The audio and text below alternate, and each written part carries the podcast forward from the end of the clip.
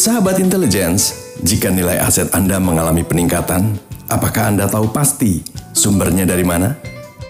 Apakah karena imbal hasil investasi yang kemudian menjadi aset, atau lebih karena penyesuaian harga pasar dari aset Anda? Mari kita bahas. Langkah awal untuk memahami perubahan aset Anda adalah dengan memeriksa kondisi keuangan di posisi terkini. Katakanlah di posisi akhir tahun lalu. Cermati posisi aset dan kewajiban hutang.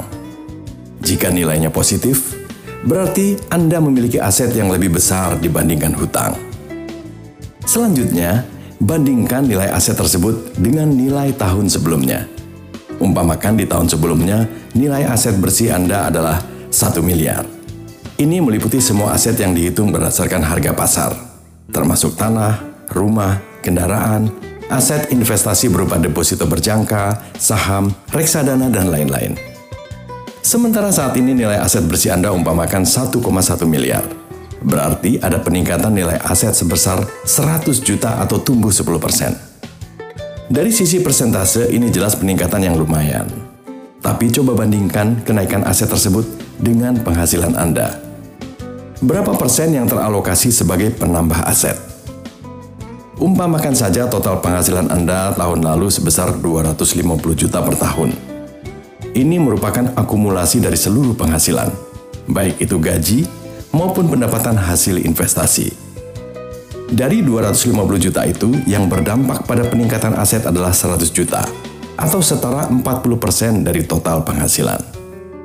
Kelihatannya ini rasio yang bagus, sebab secara sederhana anda hanya membelanjakan 60% penghasilan Anda untuk konsumsi.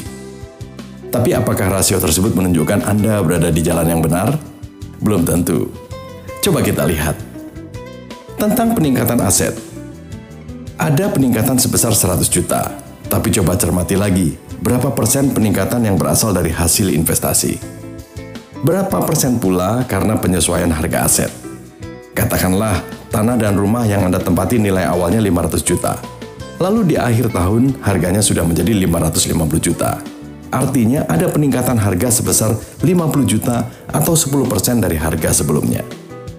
Peningkatan aset tersebut bukan karena investasi baru, melainkan karena perubahan harga pasar. Oleh karena itu, peningkatan harga rumah harus dikeluarkan dari perhitungan. Ringkasnya, Peningkatan aset yang diperoleh dari penghasilan dan investasi adalah 100 juta dikurangi 50 juta sehingga menjadi 50 juta rupiah. Dengan rumusan tersebut, maka dari total penghasilan Anda yang 250 juta, sebenarnya yang berdampak pada peningkatan aset adalah 50 juta rupiah. Dengan kata lain, Anda melakukan konsumsi sebesar 200 juta atau 80% dari penghasilan. Apakah kenyataannya demikian? Dalam realitasnya, Angka 250 juta yang merupakan penghasilan Anda, termasuk juga hasil investasi di deposito, saham, reksadana, dan lain sebagainya. Coba hitung lagi, berapa tambahan penghasilan yang diperoleh dari kegiatan investasi. Sebut saja angkanya adalah 50 juta. Berarti penghasilan Anda di luar investasi sebenarnya adalah 200 juta.